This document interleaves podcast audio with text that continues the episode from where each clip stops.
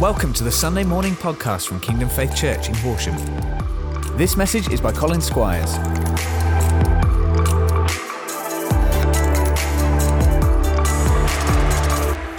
Good morning and a very warm welcome to, uh, to everyone in Crawley. Joined us, I know I think you got a couple of notices twice, apologies, but good morning and everyone across who's watching the stream. And, uh, and of course, good morning Horsham. For any of those of you who don't know me, my name is Colin and, and my lovely wife uh, and I, we lead this congregation. Um, and uh, I'm really excited for what God wants to say this morning. Um, so excited that uh, I, I, was so just determined to go, God, I know you've spoken and this is what you want to communicate. But it just seems to be so difficult getting it all together that I've written this morning's message three times. Um, but I, I, I believe that God really wants to speak and share something of his heart with us this morning. Amen? Amen. So we're going to pray, first of all. Jesus, uh, would you pray again? Jesus, Father, thank you for absolutely none of Colin this morning. Colin can just fall by the wayside. And Jesus, would you speak all of your words that you want to speak? May they not fall to the floor, but may they do what you have set them out to accomplish. Yes. And Jesus, may they rest upon our hearts. And Jesus, I thank you that through your word and what you say today, lives get changed. In Jesus' name, amen.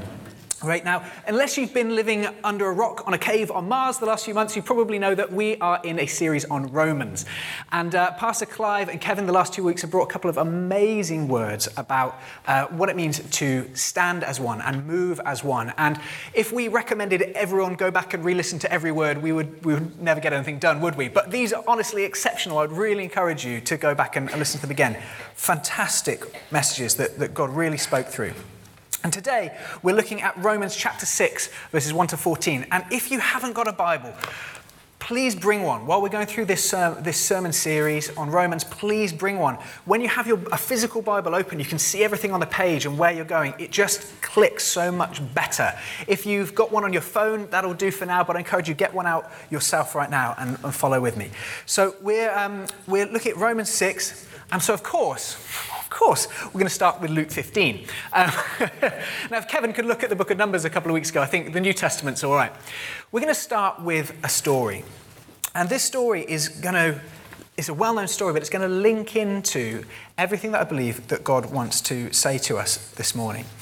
Now, Luke 15, we're looking particularly at the parable of the prodigal son. Now, you've probably heard this many, many times, but this morning we want to really we want to live in it. We want to picture it. We want to be there alongside the prodigal son on his story and really understand it, use our God given imaginations to just picture it. So we're going to fill it out a bit. And not everything I'm going to share is, is as it's described in the Bible. We're going to use a little bit of imagination to explore this a little bit. And it starts with this son. This son, he lives in a big, beautiful, rather expensive and impressive house. His father is a very wealthy, very kind, very good, hardworking man. He's uh, lived with his brother, um, who is a very, you know, he's a very diligent son. He's the one who's always up early, out in the fields with the servants and just getting on with things. He's always back in time for everything. He's, you know, he's the responsible one. But our son, the son we're talking about, He's not quite so much like that. He's a little bit the lazy one. He's the one who's often shirking his responsibilities. He's the one who, when he's given a chore, oh, Dad, really? You know, he's, the, he's this little bit moany one. Like my brother, I'm the older brother in, in the, this picture. I was never the moany one. Um, and, uh, and so this, this brother, he's the one who's often late out of bed. You know, one morning the servant comes and knocks on his door and he says, um, Master, it's, it's, uh, it's way past breakfast. It's time for you to get up. Your father's asked me to come and wake you. And the son lying in bed, you know, still in his clothes from the night before, picks off his sandal and throws it at the door and like, leave me alone. I want another lion. Give me another hour. And then, uh, oh, and by the way, okay, so but your father's asked you just make the bed when you're when you're done. Um, just just that would be great. And he says, you know, well, make it yourself. Why have I even got servants? And uh, so he rolls out of bed, doesn't bother making it, and he goes downstairs. And he's just fed up with this way of life. As though he's got all this extravagance, this beautiful home, this loving family, father, and a brother who love him, he's just, he's just fed up. And so he has this idea to himself. He says, Hold on. One day, when my father dies, I will inherit half of this fortune, and then I can go and do whatever I want with it. But why wait? Why wait till Hill becomes old and passes away? I know, I'll ask him for it now. Now, anyone as a parent here, would anyone just be, you know, so encouraged if your kids came and said, I was wondering, um, I was just kind of hoping maybe you could just die now so I can have all your stuff. Oh, that'd just be so lovely. Maybe, maybe put that in a Father's Day card next year, you know. Oh, how loving. But this father, he's not offended, he's not upset. He says, okay, everything that I have is yours. And so he gives him his inheritance. And this son, straight away, he packs up his bags and he heads off. Actually, the Bible says not quite straight away, it was a little bit of time. But nevertheless, he's spending his money around, he's partying, he goes, I'm bored, I want more adventure. And he packs up his bag and he goes to a diff- distant country. And on his first night there, he's still got his travelling coat on. He walks into a tavern, and, uh, and Mary, maybe we should call her, comes up to her, or whatever her name is, and, and she uh, kisses him and says, Call me, and slips, her, slips him his number, uh, her number written on a napkin. I'm not sure if bars were quite like that in the first century, who knows, but bear with it for the sake of the story. And he puts it into his pocket and he's thinking, yeah, this is more like it, my kind of town. And it says that he gets caught up in all of this revelry. There's drunken, there's, you know, the girls, the booze, drugs, the clothes, the lifestyle, the partying. He's spending all of his money on this. And, uh, and pretty soon, he's burnt through it all. And I'm sure many of us probably aren't really following all of the, the, the media circuits going on around Johnny Depp and Amber Heard and all that kind of thing. But I did happen to see a headline that said at one point Johnny Depp was spending $300,000 a month on full time staff. It's just like, wow, that's a different world. And this guy, he was just throwing money around left, right, and center till he burns through it all. Shortly later, there is a famine in the land. Everyone's pulling their belt in. No one is giving work anymore. There are no more checks to live from week to week, spending it all on the, on the booze and the girls and everything else anymore. And he finds himself really struggling to get a job. And he gets the only job that he can find. Maybe he's going back to his, a bit of his roots and goes, Well, I've got some skills around farming, having grown up where I did. I'll see if I can go get a job with a swineherder, with a pig farmer. And he goes and gets this job working, giving the pigs the, the pig swill, the pods, this, this filth that the pigs were eating. And, uh, and it says that he asked if he could have some. And, uh, and, and he, he couldn't even have this. And it was this moment where he's looking at the pig swill and he's so hungry and he's so destitute and he's so at the end of himself that he's looking at this pig swill and thinking, i want to eat this. I have nothing. I'm going to eat this that it says in that moment he came to his senses and he realized even my father's hired servants have food to spare. Perhaps if I go home and I say to my father, I'm so sorry, I've sinned against you, I've sinned against God. Please, would you take me back? Just make me like one of your servants. I'll work for you. And this moment he comes to his senses, he packs up his bags and he starts going home. We can only imagine what's going through his mind as he comes home. Will he accept me? Will he take me as I am? After all I've done, I've wasted, not only have I told him I wish you were dead, but I've taken his money, I've spent it, maybe I've ruined him. Will there even be a home to go back to? Will he take me? And of course, we know the story. He comes back, and, and from afar, the father has been watching and waiting to see him. This loving father sees him at a distance, and he runs to him. And what does he say? What he doesn't say is, it's about time you're back. Do you expect to come back in here after all you've done? You have lied, you've cheated, you've stolen, you've squandered. Look at your brother, he's so much better than you. You've not been living up to your family name. You've let me down, You've let yourself down. You know, he doesn't go through this list of things. He doesn't say, and you expect to come back and live in my house. No, you can sleep here on the street until you pay back every single penny. That wasn't his response. If it was, what do you think the son might have felt? Shame. Shame, of course. He would have felt, I'm never going to be able to pay it back. I know I've done wrong. I'm now even more aware of it because of how you've, you've, you've put it out like that. But I can't do anything about it. I know I'm never going to be able to earn this money back. I've never really worked a day in my life. I don't really have any skills. There's nothing I can do to earn back this place in my home. Probably he would go, Well, I'm either just going to lie down here and die, or maybe I'll, I'll call Mary, and gone back to where he was before. But that wasn't the response of the father.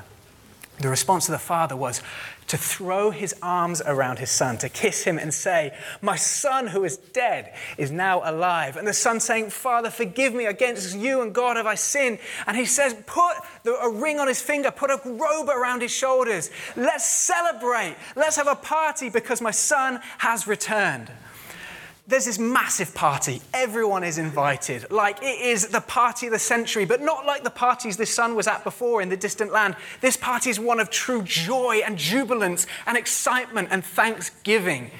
And at the end of the night, this son is having to excuse himself. He's still got his travel robe on. He's not even had time to take it off. You know, it's just another one put on his shoulders, and everyone's putting him on his sho- on their shoulders and cheering him. And he has to excuse himself. I'm so tired from traveling. I just thank you so much. Thank you so much. I need to go to bed. And we follow our story follows the son going up to his bedroom, falling on his knees at the side of his bed and weeping. Thank you. Thank you. Thank you. I've been shown grace and mercy. I've been accepted back. I utterly don't deserve it. But I'm back in my family, in my room. He goes to bed that night and in the morning wakes up. Thank you, thank you, thank you. First thing he does, he makes his bed. Do you see the difference? The understanding the grace you have been shown makes. Do you think he would lie down in his bed that night and go, Wow, I can't believe I was forgiven. I can't believe I expected to maybe at best be able to be a servant. But no, I've been invited to be a son. Brilliant! I'll ask for the other half of the inheritance. This is great! Oh, quick, you know, I'll call Mary. I've got loads more money to burn. Let's get some beers in. My dad will have me back anytime. Is that the response that grace produces in us? To go and sin? Do you think that's the response the son would have had? I don't think it is. The grace that he was shown by his father was the thing that caused him to turn from his old life, to say, I now choose, I want, I want to honor my father. I don't want to squander all that he has given me. This is the picture of the Father's love for us. Even as Christians who know God's goodness and grace, take our inheritance sometimes and we can squander it and yet we're welcomed back. Let me ask you a question. What if it had been different? What if the son had lied in bed that night and he reached into his pocket as he's taking off his travel cloak and he suddenly finds crumpled up, still been there since he arrived in the distant land, Mary's number. And this moment of temptation comes upon him and he thinks, I'll just give her a quick call, see how she's doing. Now, if we're honest with ourselves, how many of us have been there and done that? After all the grace and goodness that God has shown us, we then throw it back in his face and we go and mess up all over again. I know for me, this was, this was my story for years. I had been had my mind so messed up by what is a right decision, a good decision to make, and all these kind of things that I was almost unable to work out is this a good idea? Is this a bad idea? I don't know. I'll just see what happens. And for years, uh, I shared a bit of this story, a bit of this testimony way back in, in October last year um, in our um, series about um, a culture of grace. It talks about years of, of, pornography addiction and just sin confess cycle. God, I know this is wrong. I don't want to do it. I'm so sorry. Thank you, you've forgiven me. I don't deserve it, but thank you, you've forgiven me. I'm so thankful. I will never go back to this again because I don't want it. I want to honor you five minutes later. Or maybe just a quick look will be okay. And this cycle round and round and round and round again. And, but I believe in the same way that God, I'm stood here today because of God's rich grace. That is not just grace, but grace upon grace, it says in John. That says, How many times shall I forgive a brother? Seven times? That's pretty good. No, 70 times seven. We have a God whose grace is so rich and whose mercy is so full that if that prodigal son had made that call and gone off to another party, if he had come back the very next day saying, Father, I can't believe this, but I've done it again. I'm sorry. The father would have thrown his arms around him and said, My son who is dead is alive again. If he did it again, The son who is dead is alive again, and again, and again, and again, and again. There is no plan B to God's grace. Amen. He is never going to get to the point where he went, goes, Well, that didn't work. Let's try law again, shall we? It will never come to an end.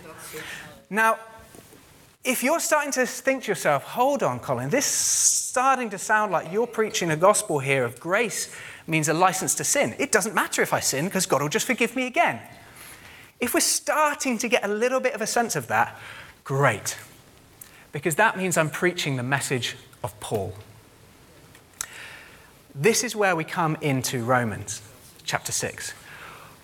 Paul ends the end of chapter 5. Let's, let's read it, shall we? Um, end of chapter 5, these last couple of verses. He's summing up the law. He says, So, why was the law given? In order that men would know clearly what was sinful and their sense of guilt would increase. Only then would they see their need of the grace of God made available to deliver them from the consequences of, the, of their guilt. And God's grace is so much greater than our sin. Because of that grace, sin no longer reigns in our lives. Now, we'll come back to this, but this is that moment of the son going, I've been shown so much grace, why would I go back to it? Keep that in your minds, resulting in spiritual death. Now, grace reigns in us instead because of God's gift of acceptance that makes us unable to receive the gift of eternal life made possible through Jesus Christ our Lord. He's basically said the law, all it did was point out our failings, which we already knew, but just makes it all that much worse, so that we would know our need of God. John MacArthur, Baptist pastor, he said, he put things this way the problem is not a tempter from without, but the traitor within. My sinful nature, and we're going to talk about this more in Romans 7, that does all these things I don't want to do and doesn't do the things that I do want to do. But God is calling us to a radical grace, and this is what then Paul uh, shares next. Now, Paul has been preaching this radical message of grace so much that people have started to say, hold on, you're one of these, these people that are saying grace is like a license to sin. Um, now, actually, this was actually something that was quite common at the time. We read about it in the book of Jude about the false teachers who are, who are um, teaching that we have no responsibility before God and all this kind of thing. We can just do what we want and it's all absolutely fine.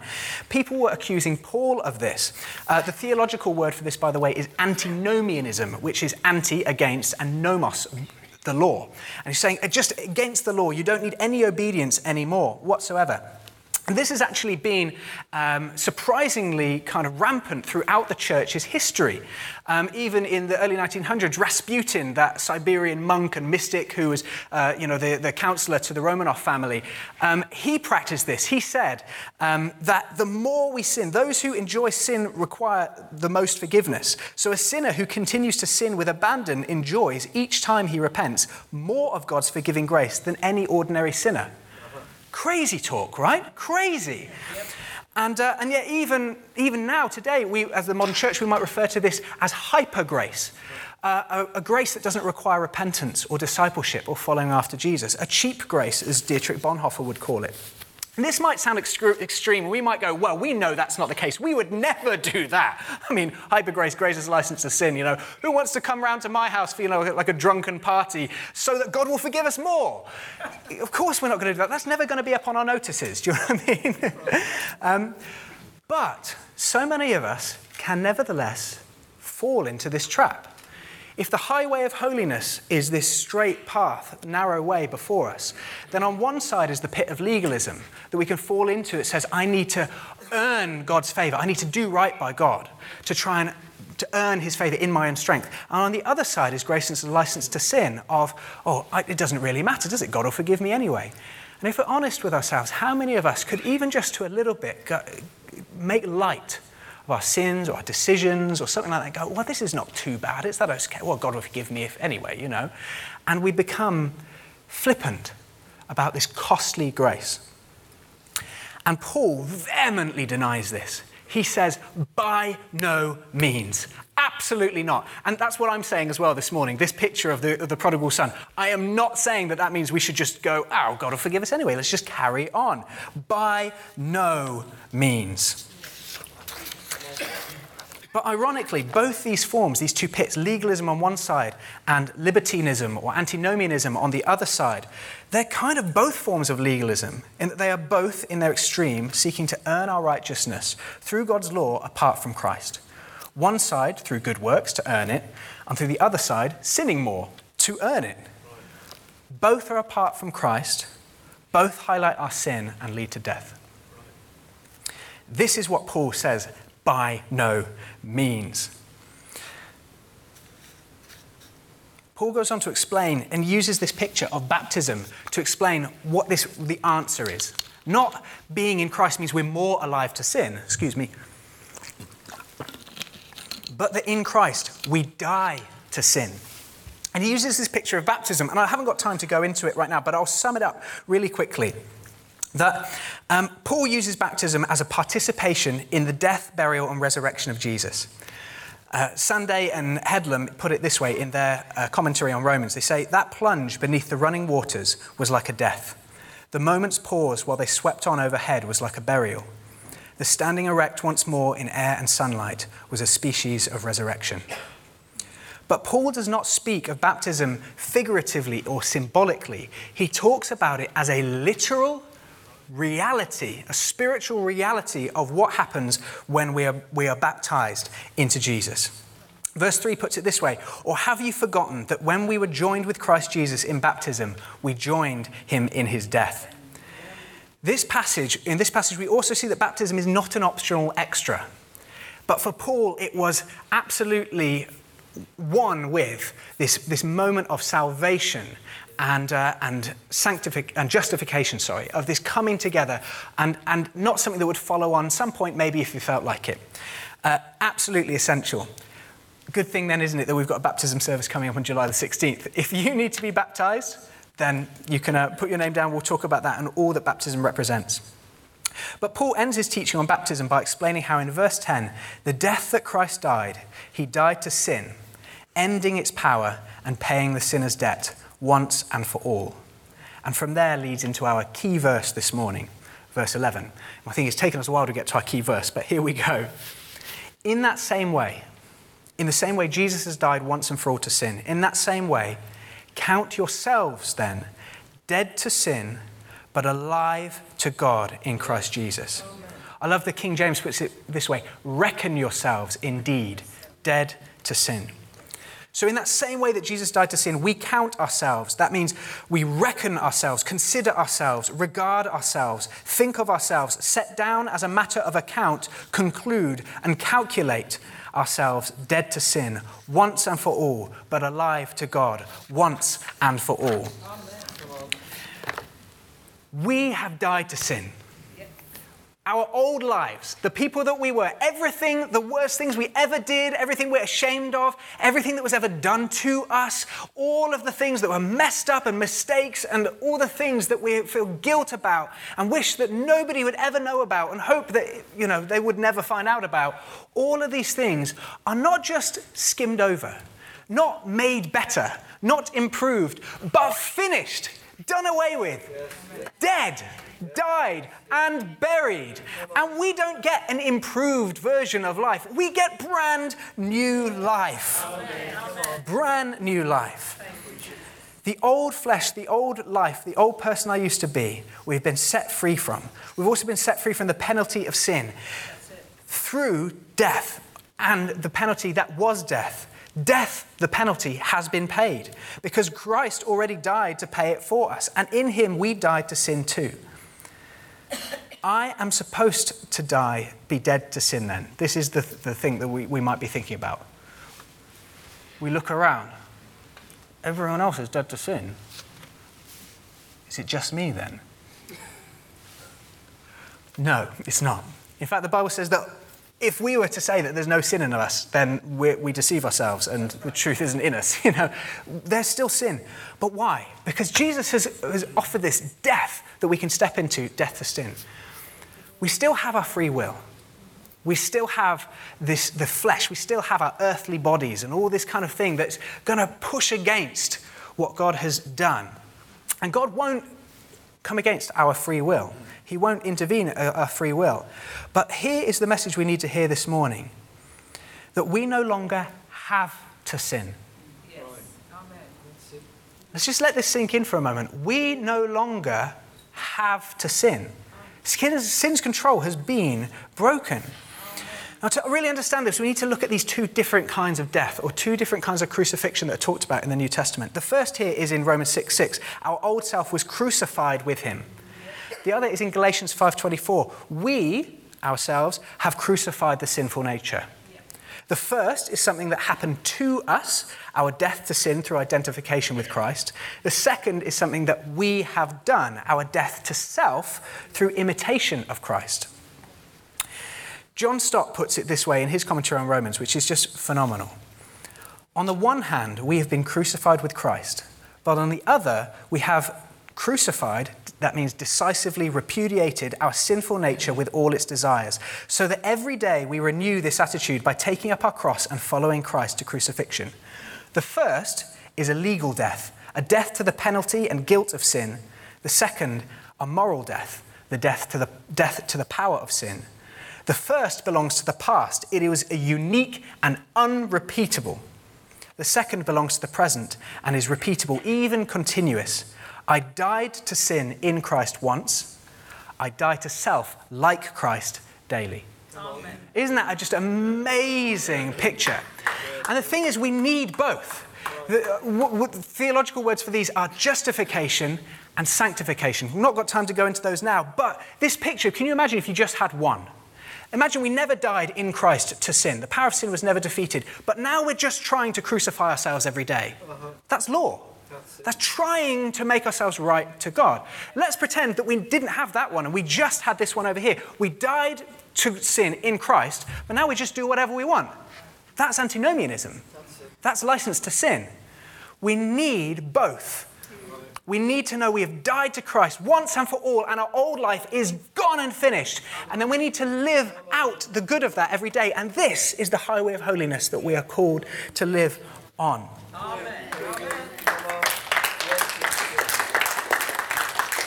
We might use this example that I once was a child. I am not a child now. No matter how much I might want to be or try to be or act like, I will never be a child ever again. It is gone. That part of my life is gone. I can act like a child. My wife is looking at me going, mm hmm. I can act like a child, but I am not a child. What I need to do now is reckon myself an adult consider myself an adult and live from the good of the fact that I am no longer a child and act like it. Yes. But the grace in God is the thing that enables us to. This, I know this is a big topic, and we're going to have a, I want to give a lot of time to really kind of sink our teeth into this and give you guys time to discuss it and let this really marinate in us because this is a, there's a lot in here. Um, but we need both. Pastor Colin put it this way Christ died for all, but the merits of his death have to be appropriated by faith in him. Reckon yourself then. This is about the battle for our minds. Proverbs 23 7 for as a per- says, For as a person thinks, so is he. Or as a man thinks in his heart, so does he become. Margaret Thatcher, I've, I've, used this quote before, no matter what you think of it, this quote is fantastic. Watch your thoughts, for they become words. Watch your words, for they become actions. Watch your actions, for they become habits. Watch your habits, for they become your character. And watch your character, for it becomes your destiny. What we think, we become. Joyce Meyer, in her book Battlefield for the Mind, put it, puts it this way When you begin to see God's plan for you in your thinking, you will begin to walk in it.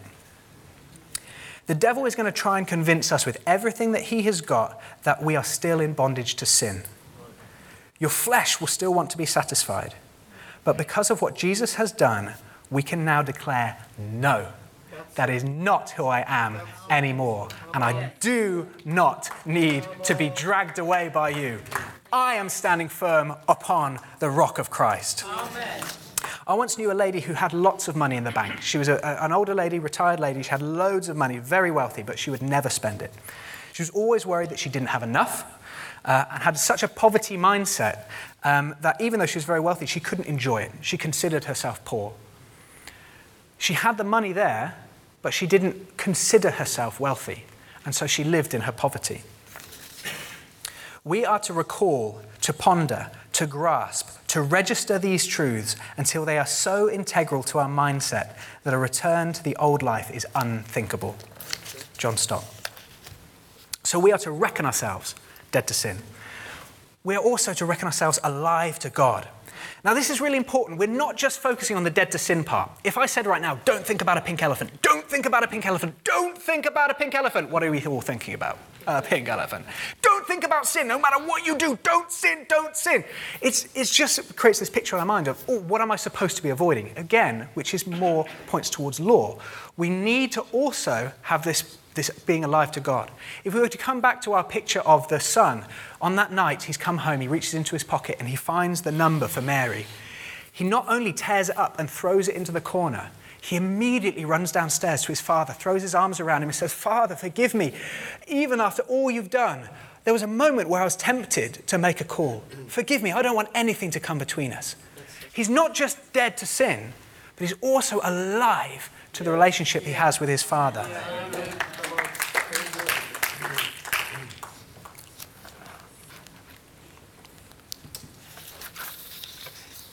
To quote F.F. Bruce, another commentary on Romans, um, I'd really recommend this one. It's excellent if you want a commentary on Romans. The law demanded obedience, but grace supplies the power to obey. Or again, to quote Pastor Colin, God's grace does not give us license to live careless, sinful lives. He gives us grace to enable us to live in the ways that please Him. Now, the devil is going to want the absolute opposite of God's word. He's going to say, You're alive to sin but dead to God. You don't hear him. He's upset with you. You can't come to him. Shame. Turn away. Withdraw.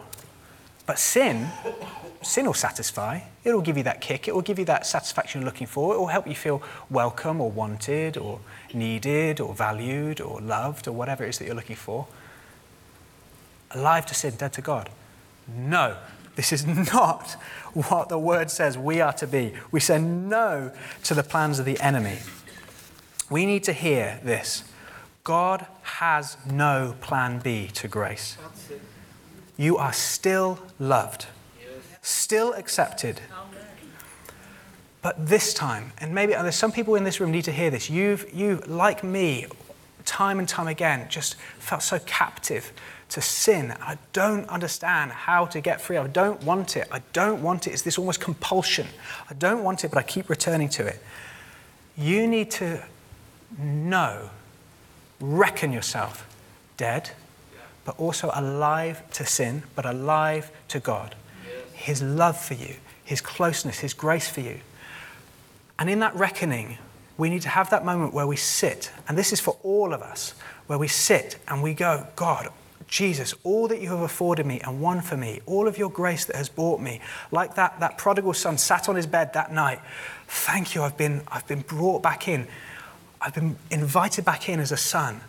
This is where I want to stay.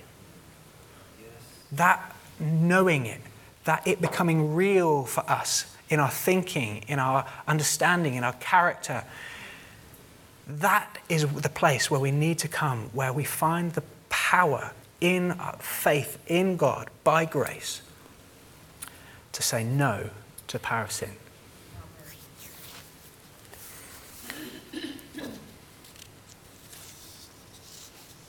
I think it's really important, just in the last couple of minutes, and then we'll have uh, some time to do this around tables, to also recognize that this is not meaning that there is no um, uh, discipleship in God, that there is no discipline in God. Sometimes we might think, well, the man who's having, a, having an affair has his affair exposed. That's the wrath of God. No, that's the mercy of God. Yeah. The mercy of God exposes it so it can be dealt with. Yeah. The wrath of God would be to turn from him and allow him to stay in his sin. Because there is nothing worse than separation from God and our hearts becoming hardened and more and more and more hardened. God's mercy and grace can look painful sometimes because He loves us, He will discipline us. So I just want to put that out there as well. We need to get God's picture of, of the goodness He's got for us and what that makes, what that looks like. Dallas Willard said this. I, I'm just going to finish with this. The first and most basic thing we can and must do is keep God before our minds. This is the fundamental secret of caring for our souls. Our part in thus practicing the presence of God is to direct and redirect our minds constantly to Him.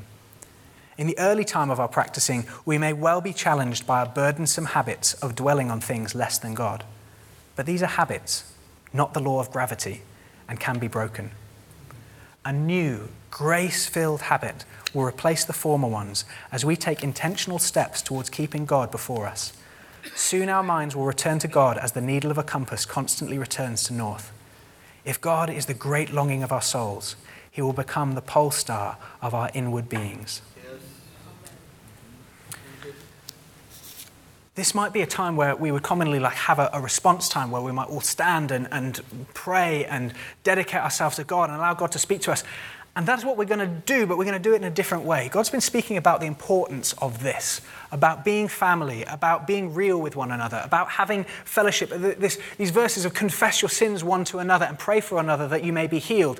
This happens here. It doesn't happen from a platform.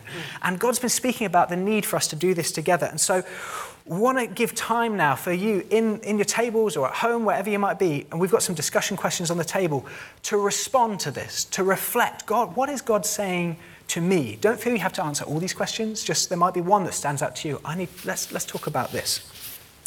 Uh, and also around your tables, JD, would you mind bringing up the communion? We're going to take communion as well, because communion represents this death that we have in Jesus. It represents the death that Jesus died to the power of sin, breaking sin's power for us. But also in it this morning, as we take it, we are declaring what his death represents for us and us in it as well. So, Jesus, in the same way that you took bread and you broke it, you said, This is my body that has been given for you. Do this in remembrance of me. And then you took the cup. And after you blessed it, you said, This is my blood, the blood of the new covenant, that's poured out for you and for many for the remission of sins. Take, eat, drink. Do this every time. Remember me and proclaim my death until I come.